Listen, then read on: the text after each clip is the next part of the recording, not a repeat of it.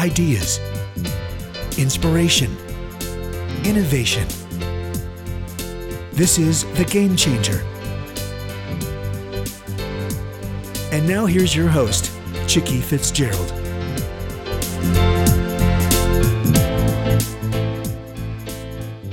Hello, this is Chicke Fitzgerald with the Game Network, and we are going to be having a really interesting discussion today. And, and I'm going to ask you a couple of the questions that are actually posed in the front of this book, because I, if you're listening and you're wondering if you're if you should be listening, if you answer yes to any of these questions, this show is for you.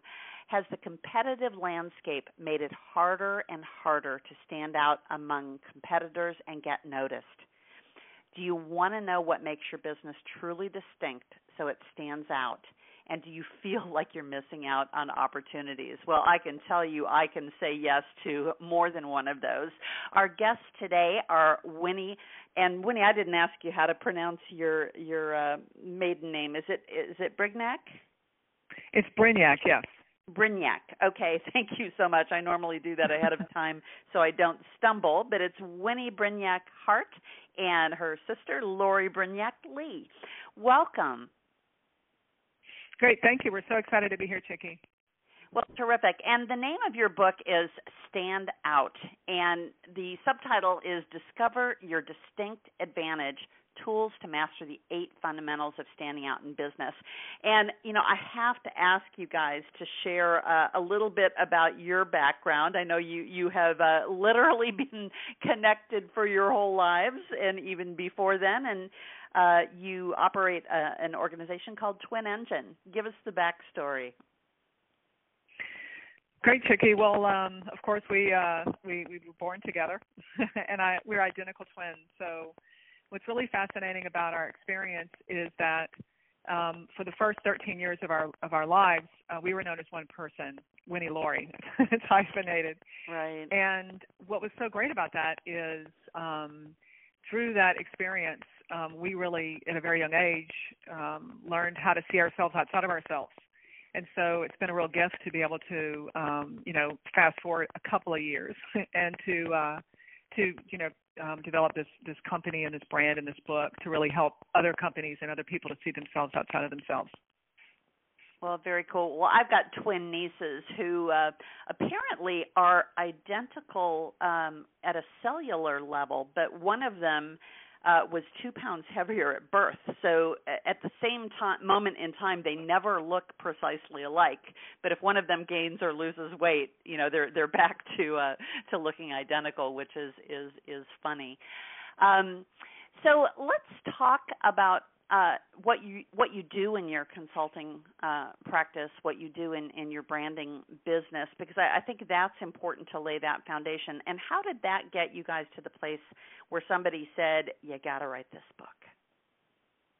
It's funny, Chicke. It really um, came from a place of frustration um, because we've been in the business for 25 years and started out um, as a traditional marketing agency, and then over the years and, and more recently about maybe about 10 years ago we started thinking you know this this system and this this process and this industry is in a place of disruption and it really doesn't work the way it should because instead of us you know pre- presenting and, and, and you know whether we do TV or radio or whatever that was at that time we were in complete control of a brand and a voice of a company. But today we're not right? It's more of a of a dialogue than a monologue. And so the way that we market has really changed. And um, that's why I wrote this book to help companies uh, not only stand out, but to bring um, this sense of marketing into their companies. Because it, just this whole concept of marketing being a department and these advertising agencies having these you know relationships with companies just doesn't really work anymore. That we all need to teach uh, people to to be empowered within the companies. Right.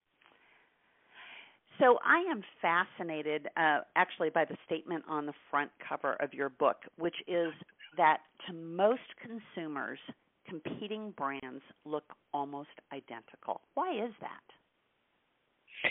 Well, I think uh, that you know the, the sheer number of brands that compete.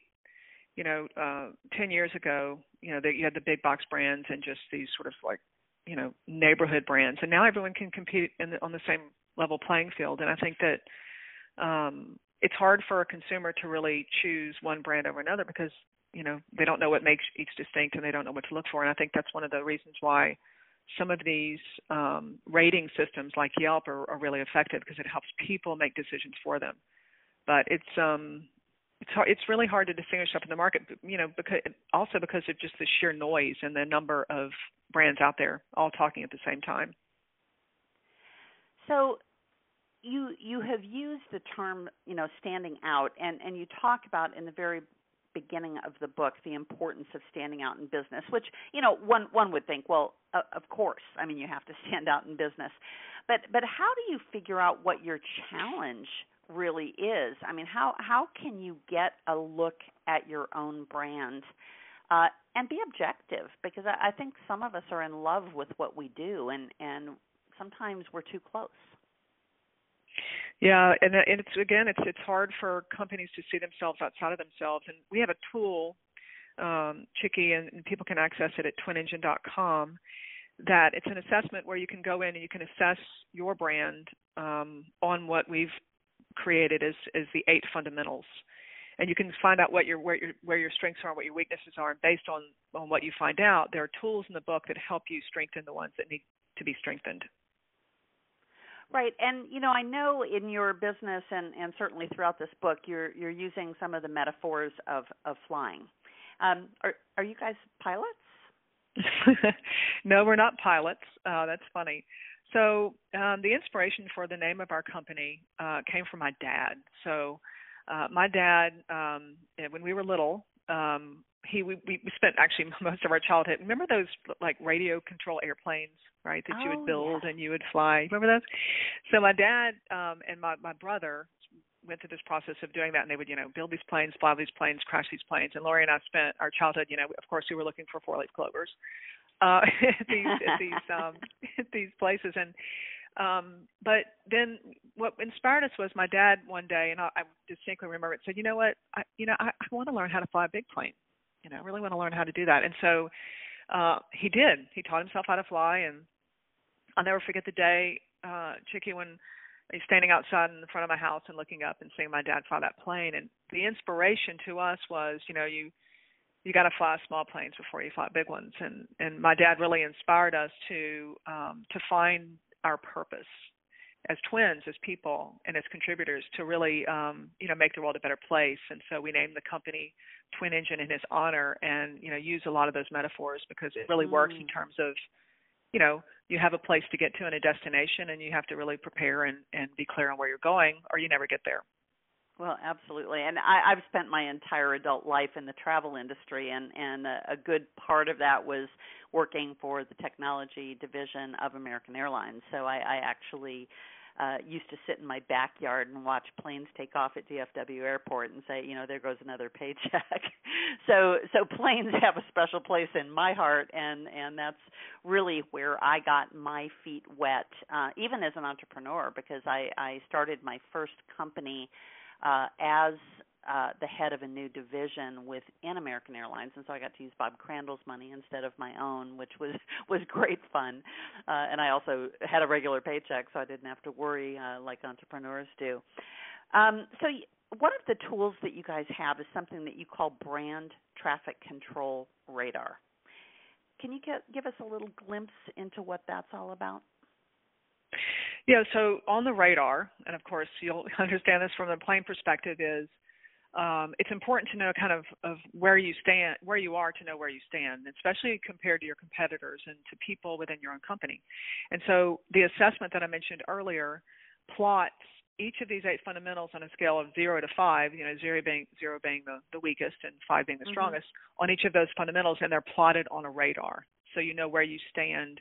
And what's interesting about that, Chicke, is not just you individually plotting your own um, assessment of, of where you think you are. But when your when your entire company does it, or the leaders in your company does it, what it really comes down to is um, alignment. Are you aligned on these things? And mm. uh, there's a lot to learn just from the results of that.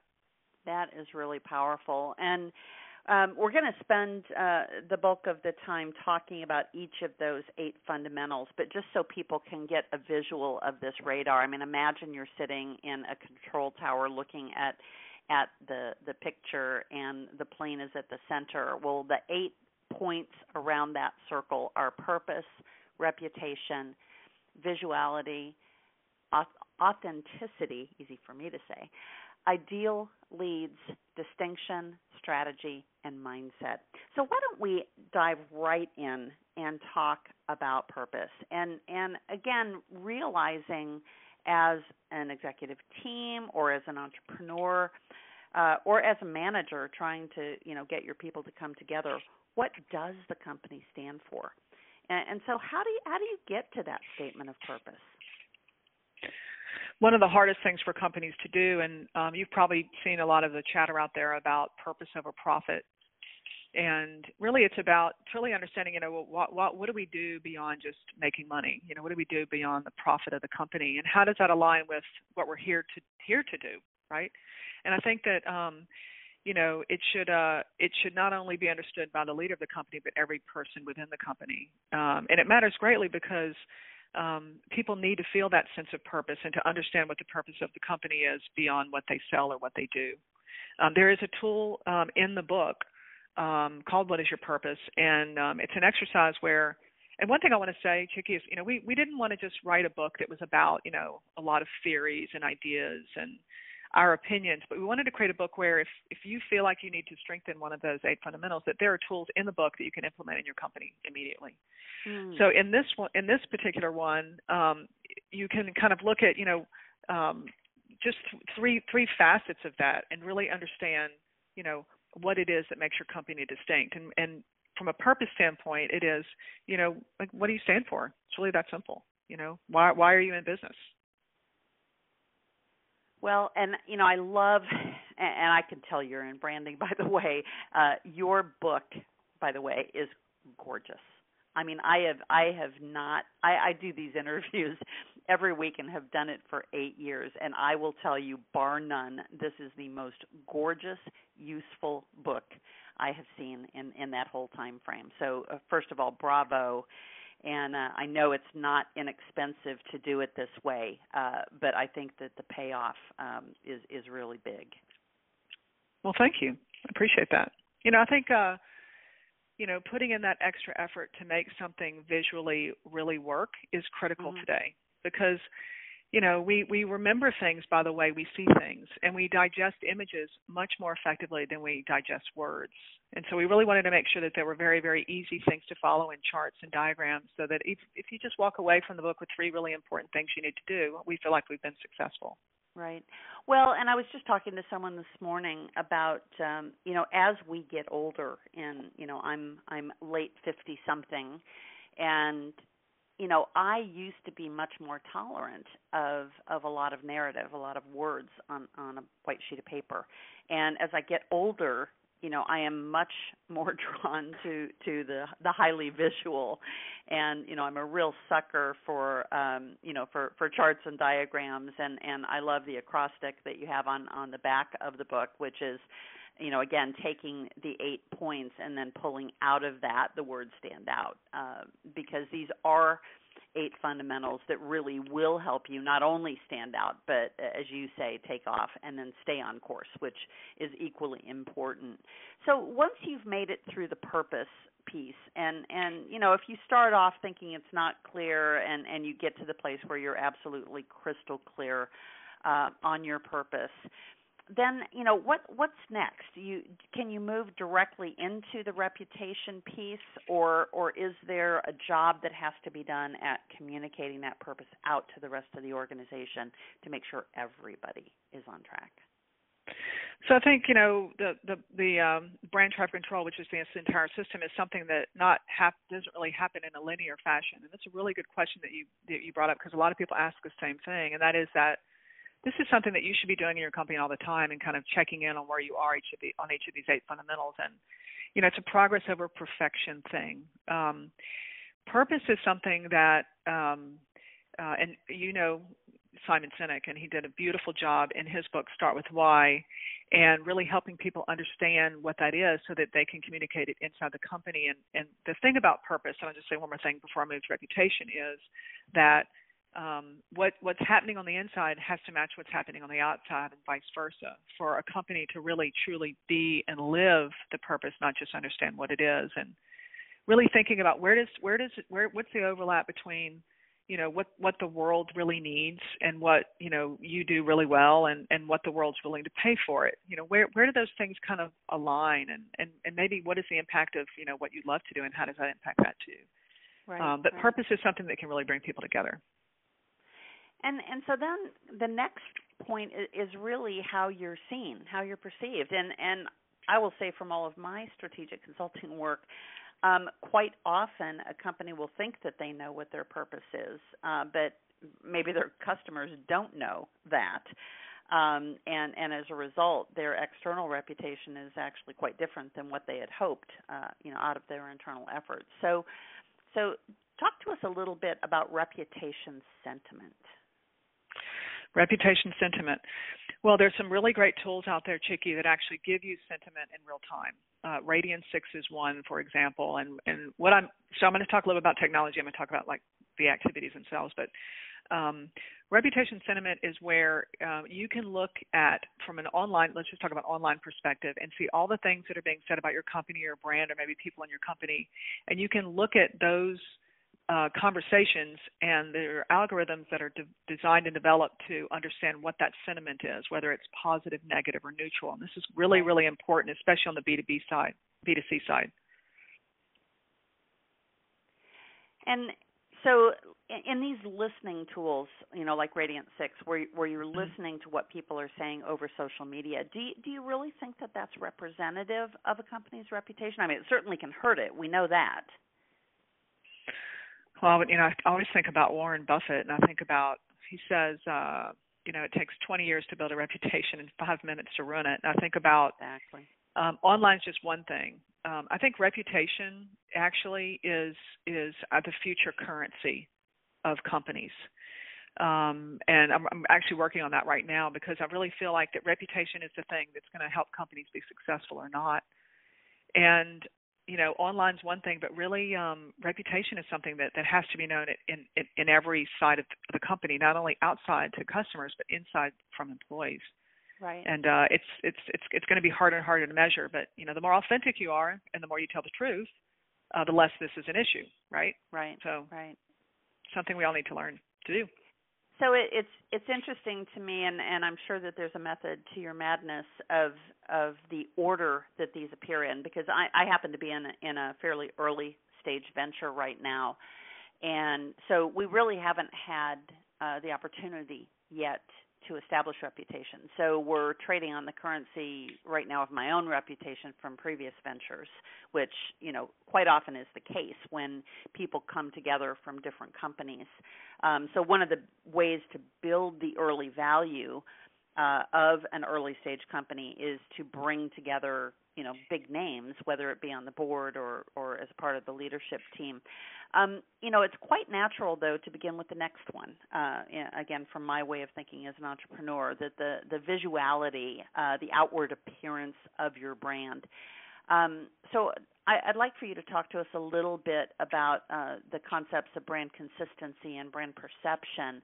Um, you know, I, I used to have uh, heated arguments with our, our programmer um, that was helping me develop our system um, because he was, you know, a real heavy brand guy, and and you know, I I had the opinion at the time that you know most people couldn't tell you other than you know the top brands, Coca-Cola, you know, maybe Google, and and uh, a handful of others couldn't tell you the color of of the logo you know couldn't even maybe describe the current logos so I know it's important, and and I really do know that now. I mean, I, I have a much greater appreciation. But but tell me your your perception uh, about brand consistency, and particularly cross channel, because that's what we're having to deal with a lot now. Oh gosh, then there's so many channels. I mean, you yes. know, it's uh there used to be like five, now there's like thousands. Well, uh, you know, just from my own personal experience in being an identical twin, and understanding what it means, you know, actually, you know, to have a stunt double, and uh, and to be able to really, um, you know, see Lorrie, and this is Winnie speaking, Um, right. Lorrie's right here, but you know, seeing Lorrie, you know, and and looking at her and thinking, wow, we, you know, we we probably shouldn't wear those pants anymore, right? So, um, you know, um, to be able to see each other in that perspective, I think that we we have to think about um, how we can see ourselves outside of ourselves, and I talked about this in the very beginning, so that we can can visually communicate back the way we really tru- truly should be. And you were mentioning about how you really resonate with images and, and symbols and there's actually an activity in the book that's really really simple to do and it's it's it's based on symbols because we all also come to everything that we do with preconceived ideas and you look at these symbols and the whole group looks at them and says you know if if, if our company was a symbol what would it be and then you kind of talk about what that is and when it comes down to visuality it comes to um, making sure that not only are things extremely consistent from channel to channel including the voice but that you are using the right things that make the most sense that are really true to who you are. So it's it's um takes a lot of internal um, exercises and, and thought and collaboration to really get there. Right, and you know, you talk also about um, who do you most admire, and and are are you talking about from a branding perspective, and and the you know how impactful uh, the brands are? Well, I think one thing today is, you know, I really don't, you know, I know that I talk a lot about in the book about competition, but I think we also need to look out in the world and see who are doing, who either as individuals or as companies or brands, what are people doing that you really admire, and why do you admire that? And then what can you learn from other people's successes that would be authentic to yours that you can apply? And I think there's so much because we have so much access to information that you know, we don't always necessarily need to reinvent the wheel. There are a lot of things we can do by learning from the success of others. And sometimes mm-hmm. I think, you know, to look at our competitors and to look at not just that we compete against them, but what about them do we really um, admire and, and, and, you know, what do we appreciate about them and what right. would they say about us? And when you guys wrote the book, um, did you each, you know, take a number of chapters, or did you guys collaborate on on all of them? Uh, do you, do you have different areas of expertise um, you know where where that was the natural chapter for you to be the lead on? Um, so we we have the same mind but we have different sides of the brain right? So uh-huh. one's definitely right sided and one's definitely left sided oh, really? And so you've got the yeah i know it's like uh, when people always say are y'all married twins? No but we're brain twins. Um and i don't you know i kind of wonder about um you know, it, did we did we sort of strengthen each of those sides of the brain from strategy and creative perspective because we saw weaknesses, or did we just kind of pick a side and actually develop into that? It's kind of a we always talk about that, but we worked on it mm-hmm. together. It took us about five years to develop the tools. There's about 30 tools in the book, and we worked on it collaboratively. And um, for a, an entire year, we we carved out time every single day to sit down and, and have discussions, and we recorded things, and then we dictated things, and mm-hmm. so it was mm-hmm. definitely definitely a, a collaborative effort. So let's move on to authenticity and and the topic of of messaging. And you, you talk in this section. Uh, some of the exercises are are about archetypes and and brand attributes. And I, I'm assuming that in in your your brand practice that that you actually help walk people through uh, developing that authentic message.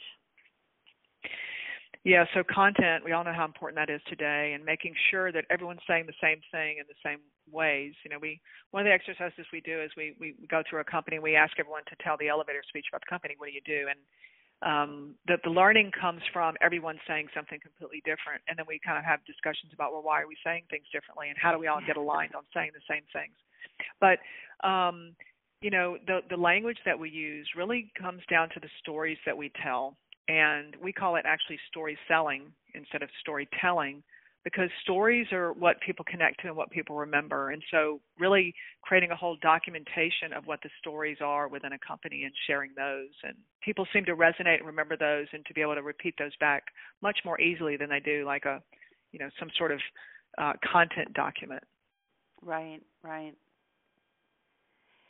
So all of that that works together to begin to form um, you know what that brand uh, well how how you're communicating the brand. And and so the reinforcing of the visual and and really your your purpose as a company has to come through in that authentic message.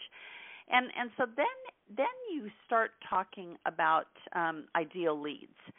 And and I'm presuming here we're talking about who who you're actually going to be selling to. And and how do you go about targeting them. But but you also use the word nurture.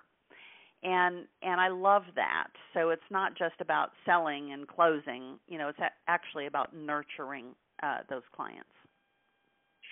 Yeah so we we really have always taken sort of a non-sell approach because people don't want to be sold to. You know we just want to be position a company to be talking to their ideal leads because everyone's not your customer. And that's one of the things that um, is kind of a hard hard thing for companies to really um, adapt to but just really understanding that you know if you could identify who that ideal lead is um, you know what about them is hard in their work? What about them is easy? What makes their job fun? You know to try to really deep deeply understand them as a person and to be able to communicate them at, as a person right? And to talk about whatever product or service you do and how that really solves their problems and just nurture them and provide them information so that when they're ready to buy that you're there.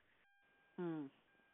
You know it's it's interesting my husband is in sales and that's actually precisely how he sells he's just he's always there and he's there to listen uh, to his ideal leads and he happens to sell specifically into um, the waste uh, organizations of cities and counties, which is not terribly glamorous, but uh, it's completely recession proof, so we really like it.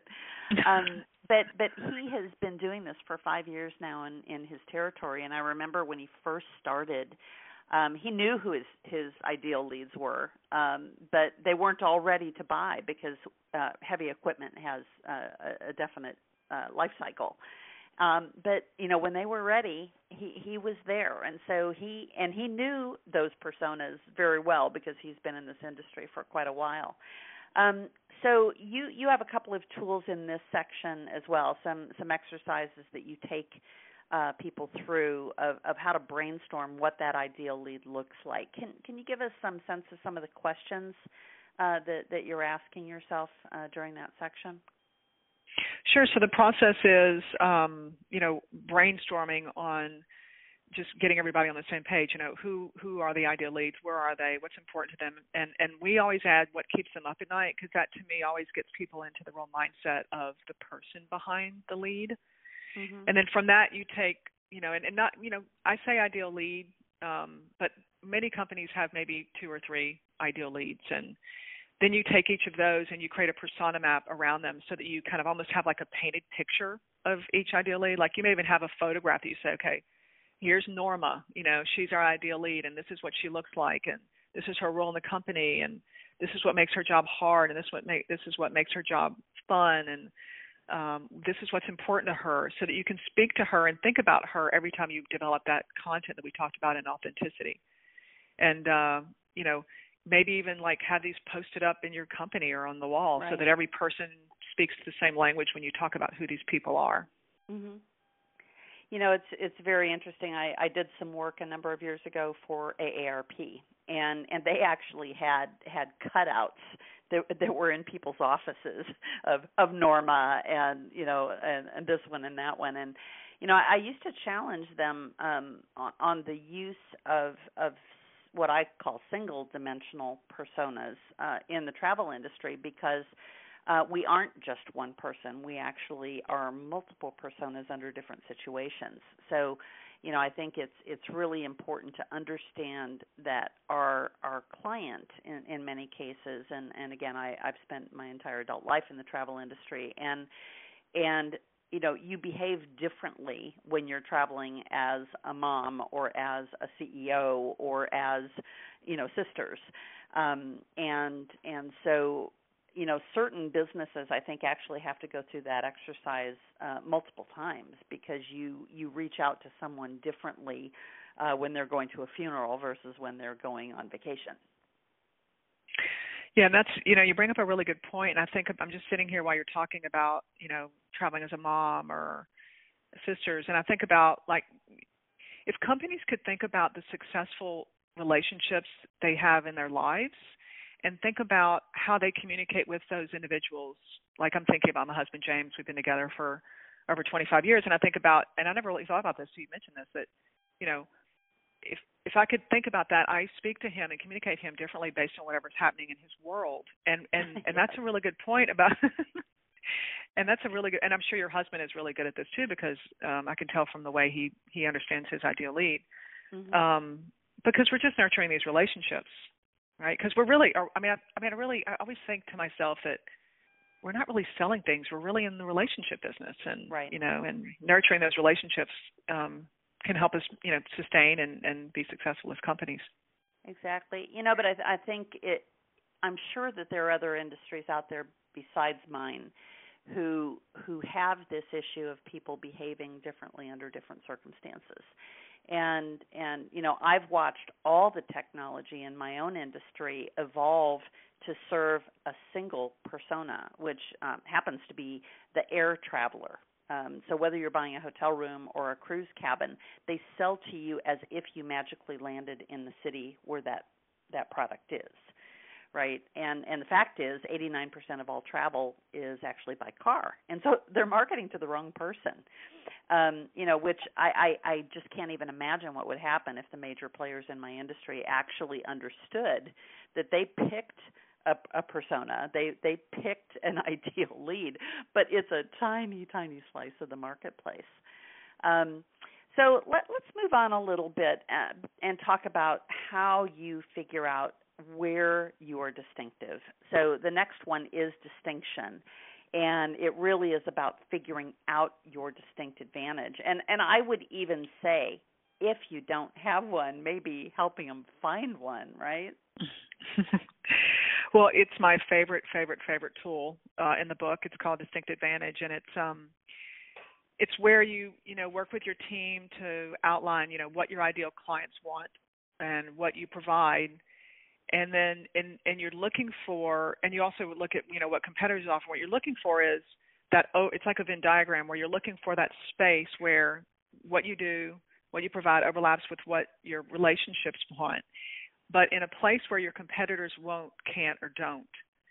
And you know what's funny is most people say oh it's our customer service or it's our you know our you mm-hmm. know this new product or service. But really it always it usually comes down to something very sort of soft skills um, so it's a really interesting process to see that activity take place. And really, from that is really where you get a lot of your content because all the things that are being said, you know, from an authentic standpoint, really kind of can almost create key messages of, of what you do as a company. Mm-hmm. And I've seen companies, you know, t- go through that exercise and, and eliminate whole divisions in in their corporation because they thought, well, why are we doing that when that's not what really people really want? Our right, competitor right. owns ninety percent of the market share. So interesting. Well, and and again, I I come from a highly commoditized uh, industry. Uh, you know, we're a very mature industry. In fact, you know, one might argue that travel is one of the oldest industries in the world uh, because people have always needed help, you know, getting from point A to point B. Um, but because of that, you know, the products are so commoditized. And and you know, as I look at, at different companies in my own industry um, you know, it gets pretty hard to to point out their real advantages because product development, uh, particularly in publicly traded companies, um, doesn't happen as much as it used to when everybody was private. Um, because you know you didn't have the quarter to quarter pressures and um, you know so I, I think this one uh, out of everything that we've talked about so far is perhaps one of the most challenging. Yeah, I completely agree with you. And I'm just sitting here thinking about the travel industry now, and I'm not sure. Did you say which which company that you was it American? Uh, I was with American, uh, actually the Sabre uh, division, which rolled out and became a separate company in in the mid '90s. Uh, but I was also with their competitor. Uh, I, I moved from there to a company called WorldSpan, which was owned by Delta Northwest and TWA uh, and then ended up doing some joint ventures, uh, you know, between uh, different companies in the industry. So I've kind of I've been on all sides of it, and then I've had my own consulting firm for 20 years. Well, then then I'm sure you know a lot and think a lot about what happened between the United Continental uh, merger. Mm-hmm. Yes. And everything that you're talking about, you know, happened. You know, I mean, they they lost their competitive advantage and became another commodity, and um, lost a lot of ground in terms of reputation. And uh, you know, I think that that distinct advantage is something that, um, like you said, evolves and changes over time. But I think um, uh, it's part of how people communicate, you know, what they do, and that back to that elevator speech, you know, and how do you talk about what's different about you than somebody else? You know, it can be a real challenge for people, but it can completely change the whole dynamic of a company at the same time. Mhm. Absolutely, and and so then you move into talking about strategy, and you know it, it's it's funny. I, I said at the beginning that I, I wondered how you um, how, how you ordered these chapters, how you how you guys decided. Because for me, uh, because I'm a strategist, right? Uh, you know strategy is really where where everything both begins and ends because you you map out your strategy and then everything else has to tie back and align to that. And and you you mention in this section that that the plan obviously has to align with the business goals and if you don't know what those goals are you clearly can't start uh, you know with with developing that plan so talk to me a little bit about um, your your thought process in in where strategy fit in into the storytelling that's that is the book. Um, well, you know, uh, it's where the rubber hits the road, right? Or where the where the mm-hmm. the wheels hit the tarmac. right. And uh, you know, we uh, we developed um, what's called the one-page marketing plan, and it's where you take all of these these findings from these tools and put them into a one-page marketing plan that aligns with your business goals. And I, you know, I look at companies all the time and I think about how can companies create these incredible marketing strategies that are not in alignment with the with the whole sort of corporate strategy where the company is going. Does that make sense to me? Right, right. right. And it's like this whole thing about, you know, even flying, you know, if you're off course 1%, then you're never going to get where you go. And these it's critical that these two things come together aligned with your purpose to all be headed in the same direction. Mm-hmm. And uh, and in the book, there are all the instructions there to complete the one-page marketing plan. But you know, we we have to be empowered ourselves, even in the C-suite, to be able to align these plans because you know the, the, we can't rely on marketing to do this independent anymore because it's a part. It's it's everyone's responsibility, right? Right, right and and so that that takes us in into your your last uh, of the eight fundamentals, which is is mindset, and you describe it as the discipline uh, that you need to achieve the desired results. And you know, I I, I would take that one step further, uh, you know, which I, I know that you do as you describe this, that the mindset does have to start in the C-suite, and and you have to be able to communicate and compel people through the creation of the right culture to really carry out that mindset. Otherwise, you you know all of this is for naught. God, you're so right. You're so right. And and I know because you're you're you know an expert in strategy that you've seen co- companies develop these amazing strategic plans, and oh, then yeah. when it comes down to it, they don't implement it. Hello. Exactly. but you know, focus. It's like we're all so distracted, and if we could just right. stop and focus and be all clear on where we're going, we would actually get there. It's right. amazing. Well, you know, it's funny, and and we had been doing strategy for a long time, uh, and we we made that same observation that while while I loved getting paid, you know, six figures to do a strategy for someone, it wasn't at all gratifying if they didn't do anything with it. Uh, and I remember one client who will remain nameless. Um, I had been working with them for ah, I bet two years, and their CEO, the the last day I was there, he walked in and he said, "You must love us." And you know, I know he was thinking about the billing and you know, and and how much money I had made uh, during the time that I was there. And I said, you know, actually, I love your people. They are wonderful to work with, but um, today will be my last day here because this morning I changed the year on the agenda for this meeting that we're having today, meaning nothing had changed in a year. and you know, I said I, I, in order for me to be successful, you know, there really has to be forward movement. And you know for me it's not about what i get paid. It's being able to you know see the results. And and you're right that mindset is so so critical to that. And, and it, it caused us to create something called Rapid Strategy, which actually got people from the blank sheet of paper to a, a 600 line Microsoft project plan in three days because I, you know, I just ran out of patience with the whole process. I love I love the idea of that. What a rapid strategy. I'm I'm hoping that maybe you will share that with me. Oh um, yeah, no, would, lo- I'd love would to, love to do that. that. But you know, it it comes out of um and, and I know that kind of culture weaves through a lot of these things that you're talking about. But um so many companies have a culture of inaction um, they would never describe that, and that certainly wouldn't be part of their messaging or their their branding. But when you take a look, um, you know the the glacier like pace um, of of what they're doing, uh, you know, is a just a raw indicator uh, of that level of inaction. And and so really having that mindset to to make whatever changes. And I love when you talk about jettisoning things and and and even jettisoning uh, a whole division if it doesn't fit in with the strategy. Well, and, and and now, I mean, you know, a startup can can launch in about 30 days and uh, take every single point of your market share in about, you know, 90. Right. So it's important that we, as as companies, and we as people that help consult companies, um, help companies be more agile.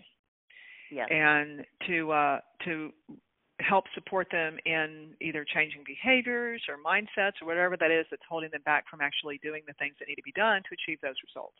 Mm-hmm. And I love um, what you talk about um, in in one of your exercises on mindset of stop, uh, start, stop, and continue. Talk to me about that. Well, I think um, uh, it's a way to understand within a company uh, what other individuals know about these things.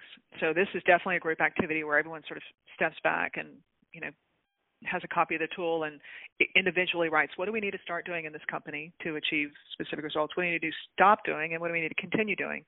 And then really looking at those things and understanding and this is behavioral right? Understanding what are the things that people think that are ineffective that we need to stop doing.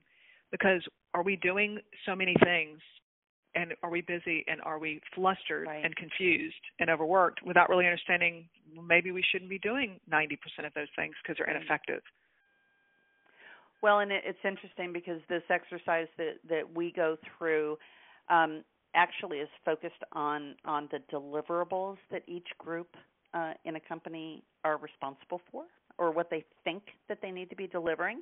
And at the end of the day, we ask them, you know, like, who are you delivering this to? And then because we've got all the players in the room, it's like, do you need that? And they're like, no. That you know, because we also have each group frame what is the input to what they need to get their job done. And if if they can't self produce that it has to be a deliverable from somebody else right? And and so they they kind of self select that. But you know one of the other things that we face in this process and and it fits in perfectly to this start stop and continue is every time consultants are brought in this is a, a great example of this i know it happens internally too but it's always the the reaction that you get from from the people who you know are going to have to actually get the work done is that groan of thinking that everything is additive right? N- no, Gosh, nothing you're ever so right. stopped. And and so i think giving them permission to list and and you know we do a lot of exercises with with sticky notes and having everybody write down something that they're doing that they could stop. And sometimes it's what you're measuring and you know we haven't talked a lot about uh, metrics, but um, you know the way that you figure out uh, all this stuff, you know, are are you on track? Is making sure that you're measuring the right things, and and quite often uh, a lot of time is spent putting reports together uh, because you've always done them, and you know that that's a great thing to stop sometimes. Yeah. You don't even realize you're doing it. You're right because right, you've always done right. it and you just do it, and it's like it's you know change you know, to change the change the dynamic and um give people the opportunity like you said to stop doing things that really just aren't Mhm. effective and they don't even realize they're doing them you know i think about that in my Right. life too you know what am i doing myself in my own leadership that is preventing me from doing something and uh it's a, it's a good exercise to just have sort of is a part of your own brand Right. Well, and and I was going to ask uh, when you guys sat down to write this book, who was the ideal audience for the book? Well, every single client we've ever had over the last 25 years, and um, people that we've served, and and you know, been successful in terms of you know helping them achieve their desired results. And I think that um, we we it's our responsibility in this industry to deliver ways in which companies can be empowered from the inside instead of hiring agencies like ours, right? Mm-hmm. And it's I feel like the industry needs a new way of, of, of working. We need new tools. We need to empower people inside companies to be able to do these things themselves. Right. Um, or to understand them at a deeper level, especially at the C suite. And that's really what motivated us to do it. And the audience is not just you know big corporations but startups and individuals mm-hmm. that are trying to you know be thought leaders in their industry. Yeah. Well you know it's interesting because i i'm uh, in the early stages. I i consider myself beyond the startup phase just because I've been at it for a while, but uh, I'm still a one man band in the company. So every time I hear about these tools and getting teams together, you know, I, I think longingly, oh, if only I had a team to get together with, you know, because I know I could accelerate things so much more quickly, but I've been trying to bootstrap and and uh, you know get revenue flowing before I I take that plunge. Um, so let's talk about taking off because I mean that that's really where where I am, and I'm so excited uh, to get this roadmap for the one-page marketing plan because um, you know over the course of the last 20 years, I've probably written you know hundreds of marketing plans, and they've never been one page, and and so I really like that idea at this juncture in my life. Well, and you can actually one of our one of our BHAGs is to actually give away a million one-page marketing plans because. Mm if you look at how many companies fail, um, and actually there's a study done by Forbes that kind of went into the details of that, and there were the top five reasons. You know, eight out of ten companies fail, and and one of the top five reasons was um, lack of distinct advantage and the inability to communicate a clear value proposition. And so he said, you know, what if we as a company, sort of in our in this phase of our business, really deliver these plans, empower these companies, how could we really change that dynamic and how could we really just move the needle on how many companies, you know, are successful? And uh you know, and you can go to our website and download it, twinengine.com. And um, if we were really inspired, are you familiar with um, Gazelles? Chicke no. Gazelles, Verne Harnish. He wrote a book. It's called Scale Up. It just came out. He um, is sort of the founder of the One Page Strategic Plan, and we've used that for a long, long time. And we were really empowered because it's kind of missing Is this it whole similar marketing. to the business business plan canvas approach? Similar similar to that, but I definitely check this guy out, Verne Harnish, mm-hmm. and and his vision, and um, because w- uh, through our experience of working in that plan, um, really made us think, well, why why don't we have this from a marketing perspective, and how can we really give people a tool that they can do and feel empowered, and not be in that you know 150 page PowerPoint that's a strategy right, that right. no one can actually really visualize. So um, we're really, really excited about it, and um, you know, are, are excited to be able to share it with the world, and you know, to make an impact. Oh, I love it! I love it. So once once you have taken off, you still have to stay on course. So you introduce something called the 90% rule. Yeah. What is that about?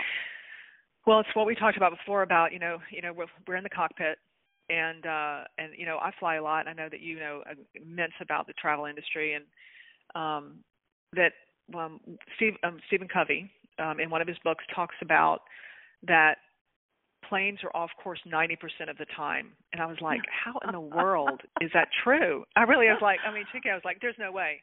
Anyway, he goes into the fact that they really are and that's the pilot's role and you know there's there's wind and you know there's weather and there's traffic and um, and so then we really started thinking about well if you're if you're just off course one percent just one percent you're right. never going to get there. So it's like how do you and that's what you meant by you know and i think you, what you meant by earlier when you were talking about this thing is dynamic and it has to evolve all the time is you've always got to be looking and making sure that you're really still hitting that target. You may make a few diversions but you really right. need to make sure that you know where you're going.